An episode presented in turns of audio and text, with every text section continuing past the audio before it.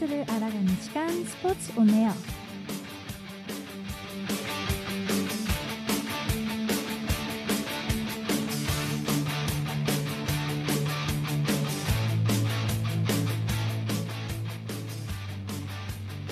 안녕하세요. 저는 DJ 시아입니다. 스포츠 온 에어에서는 이번 주 스포츠 소식을 전달하고 하계 종목과 동계 종목에서 각각 하나씩 선정에 관련된 여러 이야기를 들려드립니다.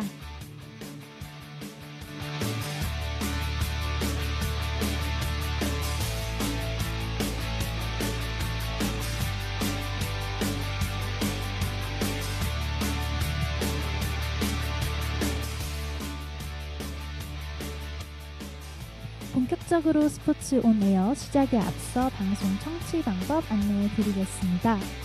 실시간 듣기의 경우 yirb.연세.ac.kr에서 지금 바로 듣기를 클릭해 주시고 다시 듣기의 경우 사운드 클라우드에 yirb를 검색하시면 오늘 방송을 비롯해 다양한 여배 방송을 다시 들을 수 있으니 많은 관심 부탁드립니다. 저작권 문제로 다시 듣기에서 제공하지 못하는 음악의 경우 사운드 클라우드에 선곡표를 올려놓겠습니다. 사회적 거리두기를 지키며 안심하고 들을 수 있는 여비 되기 위해 항상 노력하겠습니다.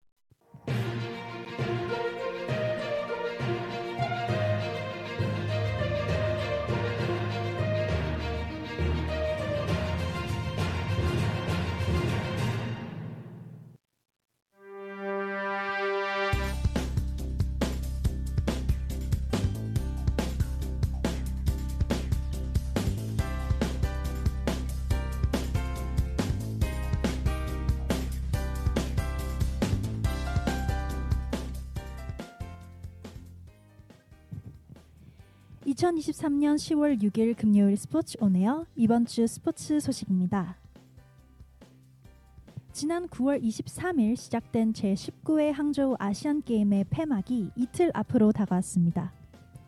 총 40개 종목 482개 금메달이 달린 이번 하계 아시안 게임에 우리 대표팀은 남자 21명, 여자 22명이 참가했는데요. 오늘 10월 6일 금요일 5시 기준 우리 대표팀은 금메달 35개, 은메달 47개, 동메달 82개로 종합 3위에 올라 있습니다.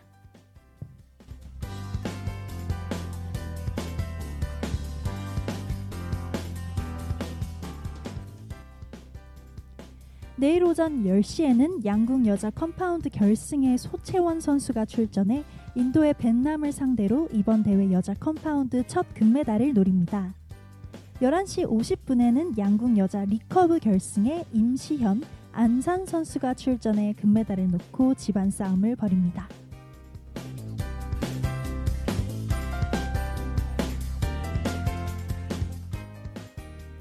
5년 전 자카르타 팔렘방 대회에서 노메달의 수모를 겪었던 한국 배드민턴은 이번 대회에서 남자 단식을 제외한 6개 종목 메달 획득에 성공하며 효자 종목으로 다시 올라섰습니다.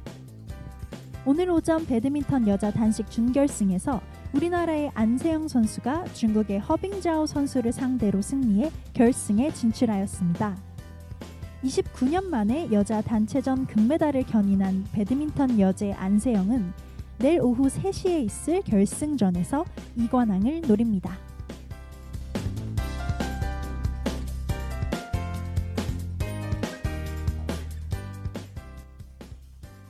지난 수요일 아시안 게임 남자 축구 대표팀이 우즈베키스탄을 2대 1로 이기고 3회 연속 결승에 진출하여 일본을 만나게 됐습니다.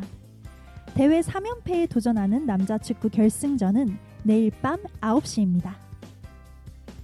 마지막까지 우리 대표팀 부상 없이 후회 없는 경기하길 기대하겠습니다.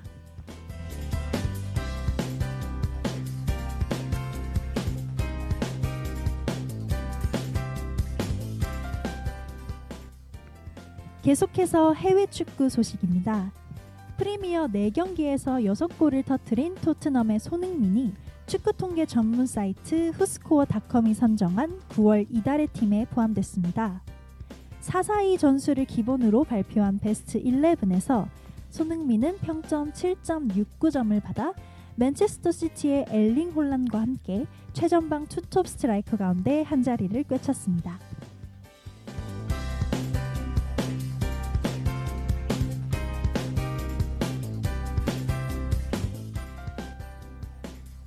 미국 메이저리그 토론토가 미네소타와의 와일드카드 시리즈 2차전에서 0대 2로 패배해 2연패로 조기 탈락해 시즌을 마무리했습니다.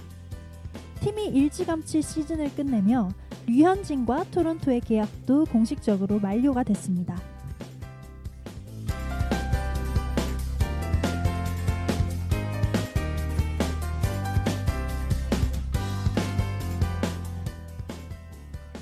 어제 한국 피겨 남자 싱글 간판 차준환 선수가 컨디션 점검을 위해 참가한 챌린저 대회에서 프랑스의 아담 샤오 힘파에 이어 2위에 올랐습니다.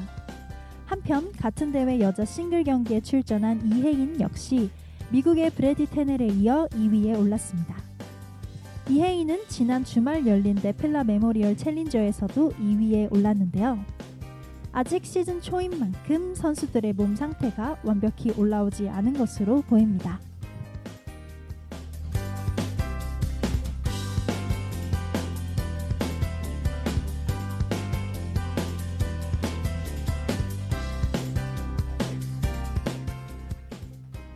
지금까지 이번 주 스포츠 소식이었습니다. 스포츠 온에어 2부 시작하기 전 음악 감상하고 돌아오겠습니다.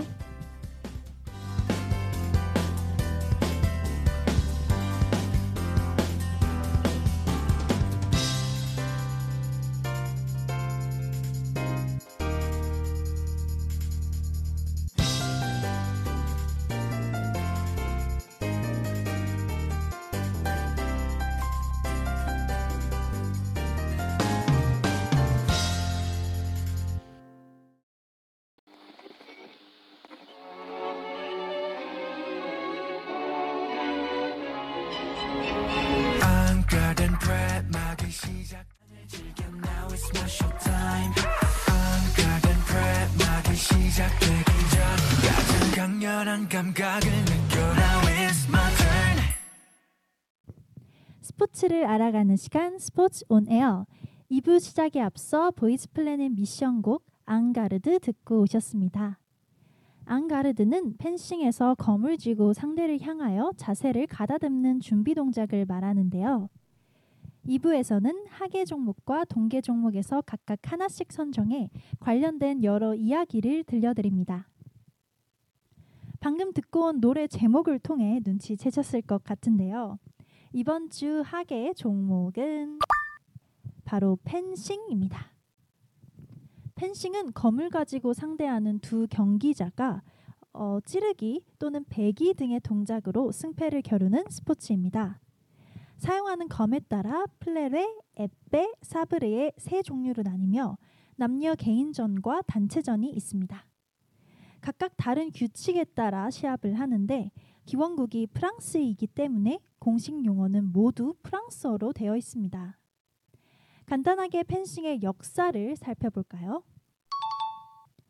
칼싸움의 증거는 기원전 1190년 고대 이집트까지 거슬러 올라가며 18세기까지 결투와 대결이 계속되었습니다. 펜싱은 원래 군사훈련의 한 형태였으며 14세기 또는 15세기에 독일과 이탈리아에서 스포츠로 발전하기 시작했습니다. 펜싱의 인기는 17세기와 18세기 플레레라고 알려진 납작한 끝이 달린 무기와 표적 영역을 규정하는 일련의 규칙, 철망 마스크가 발명되면서 더욱 높아졌습니다. 1880년 런던에서 최초의 공식 펜싱 대회인 그랜드 밀리터리 토너먼트와 어설트 앳 암스가 열렸고 16년 후 현 영국 체조 협회인 아마추어 체조 및 펜싱 협회가 펜싱에 대한 공식 규정을 만들었으며 같은 해인 1896년 아테네에서 열린 첫 근대 올림픽에 펜싱이 정식 종목으로 등장했습니다. 그렇다면 펜싱 규칙은 어떻게 될까요? 펜싱 시합에는 두 명의 펜싱 선수와 한 명의 심판이 참여합니다. 선수는 검으로 상대방의 신체 특정 부위를 타격하거나 터치하여 점수를 획득하는 것이 목표입니다. 세 종목 모두 길이 14m, 폭 1.5에서 2m의 피스트에서 진행되는데 이때 피스트의 끝을 벗어나도 상대방에게 점수를 줍니다. 한 번 터치하면 1점을 득점하며 각 시합은 3분씩 3피리어드로 진행됩니다. 가장 먼저 15점을 획득한 선수 또는 3개의 피리어드가 종료했을 때 더 많은 득점을 한 선수가 승자가 됩니다. 단체전에서는 한 팀의 각 선수가 다른 팀의 각 선수와 한 번씩 대결합니다. 즉, 총 9번의 대결을 하게 되는데요. 각 대결은 3분이 지나거나 먼저 5점을 따게 되면 끝나고 이때 점수는 9번의 대, 대결에 누적됩니다. 어느 한 팀이 먼저 45점을 얻게 되면 승리하고 시간이 끝날 때까지 어느 팀도 45점에 도달하지 못했다면 그중 더 많은 점수를 얻은 팀이 승자가 됩니다. 앞서 펜싱에는 플레레, 에페, 사브르 총 3개의 세부 종목이 있다고 했죠. 이를 구분하는 가장 대표적인 방법은 공격의 유효면을 보는 것입니다. 플레레가 몸통, 에페가 전신, 사브르가 몸통과 팔까지 포함한 상체입니다. 또 플레레와 에페는 찌르기만 유효타인데 반해 사브르는 찌르기와 배기가 모두 점수로 연결됩니다. 하지만 펜싱 경기가 워낙 빨리 진행되기 때문에 정확히 어디를 어떻게 찌르는지 맨눈으로는 빨리 파악하기가 그리 쉽지 않죠. 오히려 이런 구분법이 빠를 수도 있어요. 경기 시작 후 선수들이 서로 눈치를 보며 기다리고 있다면 에페일 가능성이 큽니다. 에페는 동시타일 때 두 선수 모두 득점합니다. 그래서 무모하게 공격을 하기보다는 완벽한 기회를 만들 때까지 기다렸다가 찌릅니다. 한편 사브르와 플레레는 동시에 불이 들어왔을 때 심판이 누가 공격권이 있는지를 판단해서 공격권이 인정된 선수에게만 점수를 줍니다. 전 펜싱 국가대표 최병철 해설위원은 수비를 하기 위해 물러나 있는 선수도 공격해오는 선수의 칼을 치면 공격권을 가져갈 수 있다. 그러니까 공격하는 선수는 상대가 내 칼을 치지 못하도록 칼을 옆이나 뒤로 빼면서 공격 기회를 본다. 수비 선수는 그 사이에 틈이 생길 때를 노린다.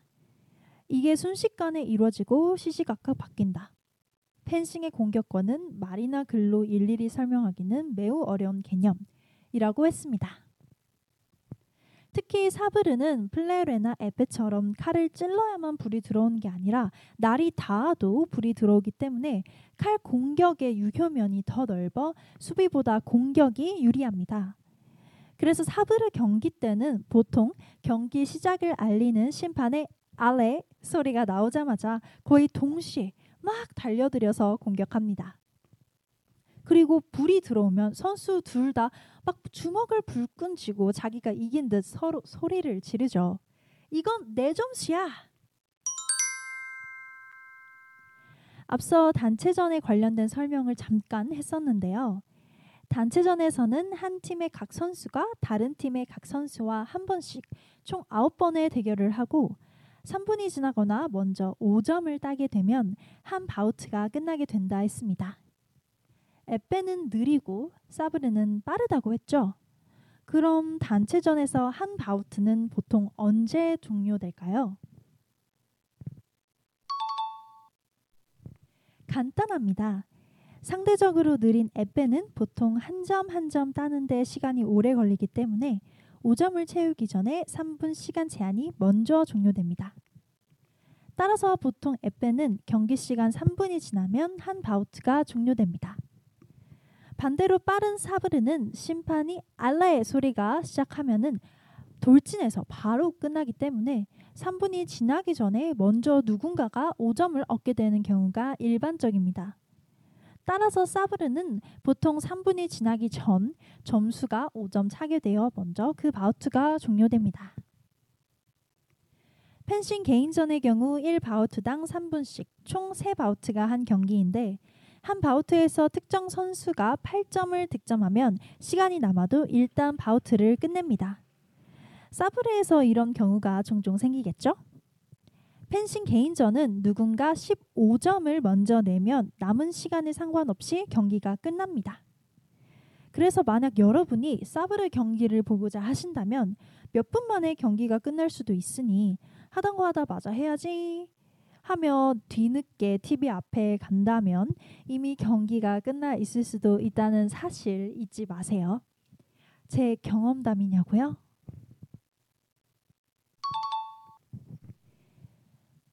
사브르 대표팀 선수들은 아마추어 경기할 때는 칼끝이 보이기도 하는데 국제대회 수준에서는 어림없다. 상대의 칼 움직임은 눈으로 안 보인다. 상대 선수의 특성과 버릇을 파악해서 감으로 싸우는 것이라고 말합니다. 이처럼 펜싱이 워낙 빠르다 보니 사실 오심도 자주 나오는데요. 따라서 펜싱에서는 비디오 판독도 꽤 빨리 도입됐습니다. 국제 대회에서 이미 1990년대 후반 비디오 판독이 시작됐고 현재는 한 선수에게 경기당 두 번의 비디오 판독 요청 기회가 있습니다. 독특한 점은 야구나 테니스와 달리 비디오 판독을 요청해서 오심이 밝혀지고 판정이 번복되면 요청 기회가 그대로 살아있다는 것입니다. 계속 판정이 시정된다면 두 번 이상도 쓸 수 있겠죠? 플레이를 제대로 판정하기 위한 안전 장치인 셈입니다. 2020 도쿄올림픽 펜싱 사브르 남자 단체전에서 우승하며 금메달을 획득한 대한민국 대표팀 4인방 김정환, 구본길, 오상욱, 김준호로 구성된 어펜저스. 여러분 모두 기억하시나요? 펜싱과 어벤져스가 합쳐져 생긴 별명이죠. 2015-16 시즌 펜싱 월드컵 1차 대회에서 처음 시작된 이들의 합은 2018년 자카르타 팔렘방 아시안 게임 단체전에서 금메달을 획득하며 주목을 받기 시작하였고 맏형 김정환이 은퇴를 선언하면서 이렇게 올림픽 없이 짧은 팀 생활이 끝나게 되나 싶었는데 2019년 김정환의 국가대표 복귀로 다시 어펜저스 F4가 뭉치게 됩니다. 2019년 부다페스트 세계 펜싱 선수권 대회에서 금메달을 따내며 세계 선수권 3연패를 이루고 국가대표 선발전에서 4명 모두 탑 4위 내에 들며 2020 도쿄 올림픽에 출전하게 되고 여러분이 모두 아시는 바와 같이 9년 만에 올림픽 금메달을 획득하게 됩니다. 최근 2022 항저우 아시안 게임에서는요. 개인전에서 오상욱이 금메달, 구본길이 은메달을 목에 걸었고 단체전에서 또다시 금메달을 획득했죠. 김정환의 부상으로 F4가 다시 올림픽에서 뭉칠 수 있을지는 미지수이지만 2024 파리 올림픽이 기대되는 최근 펜싱 사브르 소식이었습니다. 스포츠 오네요. 동계 종목으로 넘어가기 전에 잠시 음악 감상하고 돌아오겠습니다.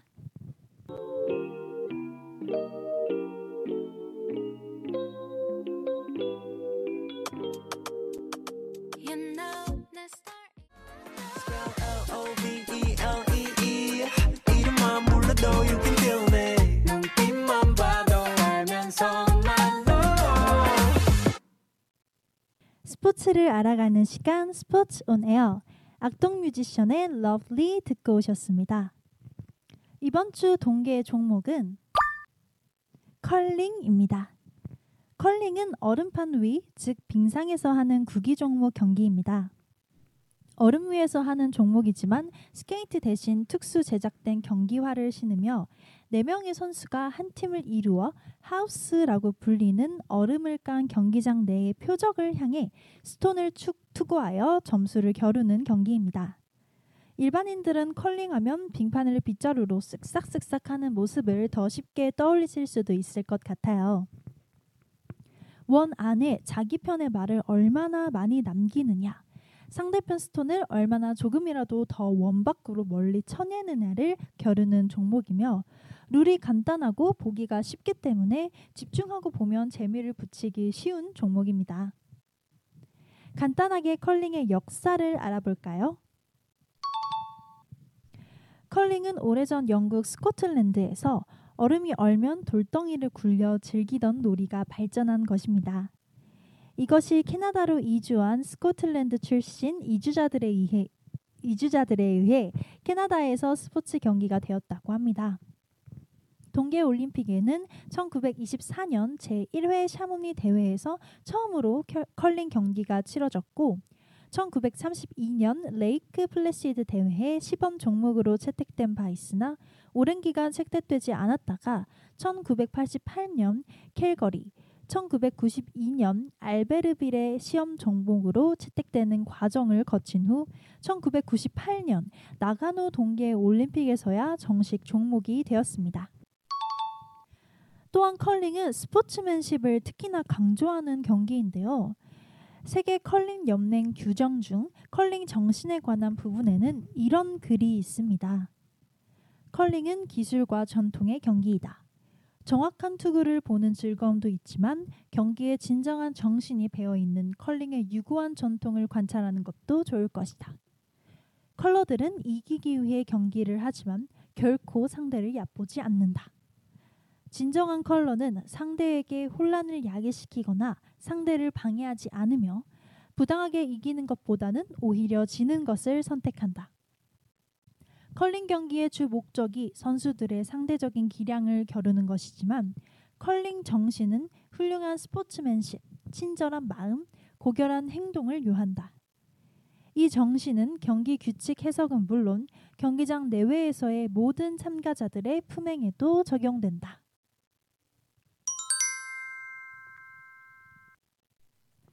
이처럼 컬링은 스포츠맨십을 강조하는 특유의 문화가 있기 때문에 상대방 팀을 비난하거나 약올리거나 하는 행위는 절대 금기시되며 심지어 상대의 실수를 대놓고 좋아하는 행위 역시 금기시됩니다. 다른 스포츠와는 달리 이길 가망이 없다 생각되면 게임 중간에 장갑을 벗고 악수하며 기권해도 비난받지 않습니다. 사실 오히려 이길 가망이 없는 게임을 계속하는 것이 비매너로 간주되기도 합니다.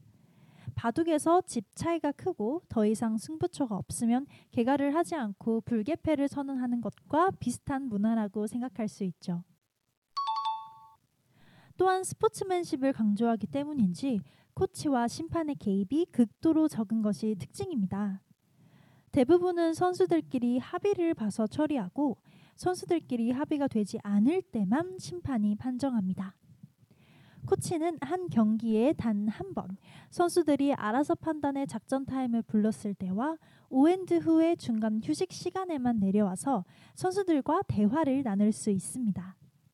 그 외에는 경기 중 선수에게 말이나 신호를 보내는 등의 일체의 경기 개입 시도를 할 수 없습니다. 즉, 타 종목에서는 당연시되는 경기 중 코칭 행위를 할 수 없고 작전 타임을 부르라는 신호조차 하지 못합니다. 그리고 경기장의 정숙이 어느 정도 필요한 종목이기도 합니다. 기록 경기에서 선수가 출발할 때, 테니스에서 서브 넣을 때, 양궁에서 활을 쏠 때와 같이 투구자가 스톤을 밀어내려는 자세에 들어가서 손을 놓을 때까지는 선수의 집중을 위해 조용히 해주는 게 예의라고 합니다. 그렇다면 컬링 규칙은 어떻게 될까요? 현재의 규칙은 컬링을 스포츠화시킨 캐나다에 의해 만들어진 것입니다.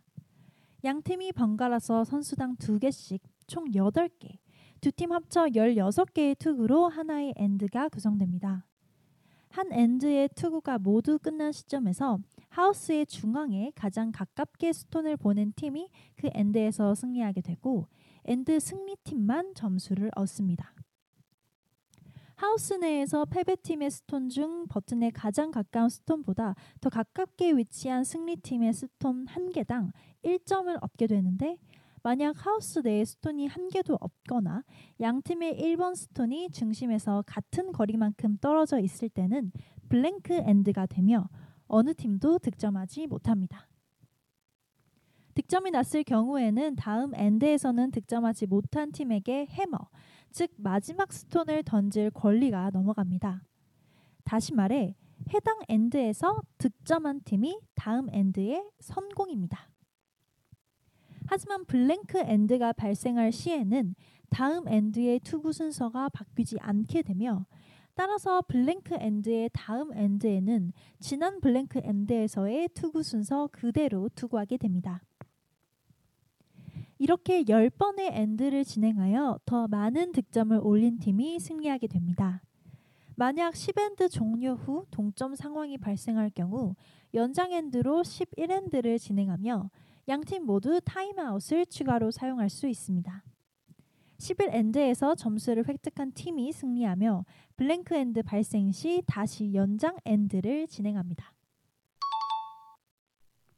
기본적인 득점 룰은 간단하지만 컬링은 투구 순서 및 투구된 돌들의 배치, 남은 돌의 숫자 등을 생각하면서 머리 싸움을 벌여야 하는 두뇌 스포츠인데요. 서양에서는 컬링을 체스에 비유하기도 합니다. 일반인들이 컬링하면 가장 먼저 떠오르는 동작인 빗자루질은 정확히는 솔질로서 이걸 하는 선수를 스위퍼, 솔을 브룸이라고 합니다. 컬링 경기장의 얼음 표면에는 미세한 얼음 알갱이들인 페블이 있어서 스톤 진행을 방해하는데 브룸으로 이 페블을 닦아내면 스톤의 속도와 방향을 조절할 수 있게 됩니다. 투구한 스톤의 속도와 약간의 방향을 바꿀 수 있으므로 이 브룸을 이용한 스위핑 행동이 매우 중요합니다. 선수가 스톤을 솔이나 발로 건드릴 경우 진행 중인 스톤이면 무효 처리되고 하우스 안에 정지된 스톤이면 선수들끼리 합의를 보고 원위치를 시킨 후 경기를 재개합니다.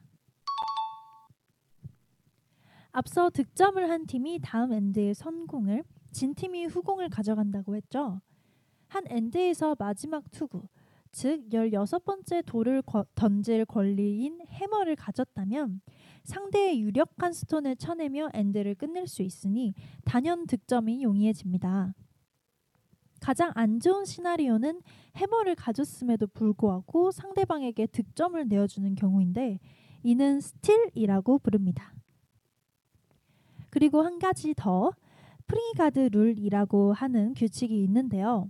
2018-2019 시즌 이후로 선공팀은 리드스톤 2개와 세컨드 스톤 1개, 후공팀은 리드스톤 2개, 즉 총 5개의 스톤을 던지기 전에는 이 프리가드 존이라고 불리는 곳에 있는 상대방의 스톤은 제거할 수 없습니다. 지나가다 가드에 걸려서 움직이는 수준은 상관없고요. 완전한 제거만 금지된다고 합니다. 따라서 실수로라도 제거할 경우 던졌던 스톤은 낙 처리되고 제거된 상대방의 스톤은 원위치가 됩니다. 이 규칙은 선공이 무조건 스톤을 다 쳐서 없애 후공이 딱 1점만 얻게 만드는 것을 방지하기 위해 만들어졌습니다. 팀은 투구 순서에 따라 리드, 세컨드, 서드, 포스로 이어지며 특수한 역할로 스킵과 바이스 스킵이 있습니다. 스킵은 팀을 이끌고 전략을 결정하는 선수로 대개는 포스를 겸하지만 반드시 스킵이 마지막에 투구해야 하는 것은 아닙니다. 감독이나 코치가 경기 중 단 한 번만 내려올 수 있기 때문에 경기 전체의 흐름을 파악하고 전략을 짜는 것이 스킵의 역할입니다. 바이스 스킵은 경기 전략을 짤 때 스킵을 도와주는 선수이며 스킵이 투구할 때 스킵 역할을 맡습니다. 마찬가지로 바이스 스킵은 대체적으로 서드 포지션이 맡지만 이 역시 고정되어 있는 것은 아닙니다. 남성부와 여성부 경기 외에도 2018 평창 동계올림픽에 처음으로 채택된 믹스 더블이라는 종목도 있는데요. 이 종목은 혼성 2인조로 구성되어 있습니다. 일반 남성부, 여성부 컬링과 달리 선수가 남자, 여자 각각 1명, 총 2명이기 때문에 앞서 설명한 컬링 규칙과는 약간 다릅니다. 10엔드에서 8엔드로 줄여서 진행되며 스톤도 매 엔드마다 8개가 아닌 5개를 투구하게 됩니다. 특이한 점은 엔드 시작 전에 각 팀별로 한 개씩 스톤을 미리 지정된 위치에 배치해 놓고 시작하는데 따라서 이론상 엔드당 최대 점수는 6점입니다. 실제로 평창 올림픽 예선에서 스위스가 파워플레이 상황에서 6점을 얻은 적이 있다고 하니 아예 불가능한 이야기는 아니겠죠? 그렇다면 방금 말한 파워플레이는 무엇일까요? 파워플레이는 믹스 더블에만 있는 규칙으로 팀당 1회씩만 선언할 수 있고 그 팀의 후공 포지션에서만 사용할 수 있습니다. 파워플레이를 선언하면 처음 배치하는 두 개의 스톤을 센터 라인이 아닌 옆쪽으로 밀어서 배치하게 됩니다. 선공팀에게 유리한 요소인 센터 라인을 막는 가드 스톤이 없어지고 다득, 다득점을 위해 필요한 가드인 코너 가드를 한 개 제공하는 셈이 되므로 후공팀에게 절대적으로 유리한 규칙으로 이로써 다득점을 얻을 기회가 만들어집니다. 한국에서 컬링이라는 종목은 잘 알려지지 않은 종목이었는데요. 2014 소치 동계올림픽에서 여자 국가대표팀이 데뷔전을 치르며 본격적으로 컬링에 대한 관심이 늘어나기 시작했습니다. 드디어 2018년 평창 동계올림픽 김영미, 김선영, 김은정, 김경애, 김초희 팀이 출전해 큰 관심을 모았었는데요. 모든 선수들의 성이 김씨여서 팀 킴이라는 이름이 붙었었죠. 4강에서는 일본과 한일전을 치르며 아시아팀 최초 올림픽 결승 진출을 놓고 맞대결을 펼쳤습니다. 계속해서 쫓고 쫓기며 손에 땀을 쥐는 경기를 벌이며 연장전 11엔드에서 한국이 마지막 스톤을 정확한 힘 조절과 드리블로 버튼에 정확히 착지하면서 극적으로 결승 진출을 확정지었습니다. 굉장히 어려운 각도의 난이도에서 선보인 완벽한 샷이었죠. 이로써 대한민국은 단 두 번의 올림픽 만에 결승에 진출한 아시아 최초의 국가가 되었습니다. 이런 팀킴의 활약으로 평창 동계올림픽에서 컬링에 대한 관심이 엄청났었는데요. 한국갤럽 데일리 오피니언에서 조사한 내용에 따르면 평창 동계올림픽에서 흥미롭게 본 종목에 컬링이 무려 70%를 차지하며 엄청난 기록을 남겼습니다. 팀킴의 최근 소식입니다. 팀킴 선수들은 국가대표 탈환과 동계올림픽 출전 티켓 확보에 나섰는데요. 캐나다로 전지 훈련을 떠나 8주간의 일정을 소화하며 총 7개의 국제 대회에 출전하게 됐는데 2023년, 2024년 시즌 세계 랭킹 톱 10위 안에 재진입하여 2024-2025 시즌 국가대표 탈원과 함께 2026년 이탈리아 밀라노 동계 올림픽 출전 티켓을 확보하겠다는 의지를 내보였습니다. 팀킴의 좋은 소식 기대해 보겠습니다.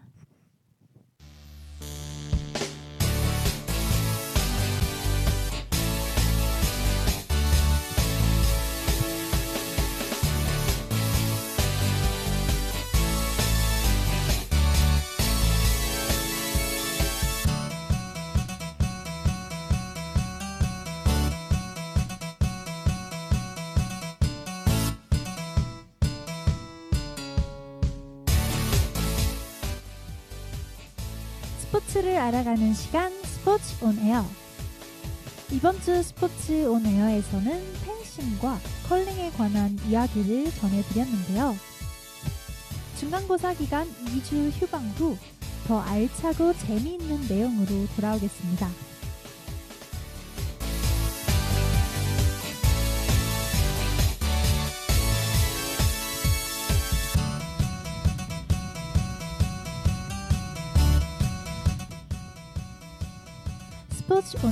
지금까지 DJ 시아였습니다.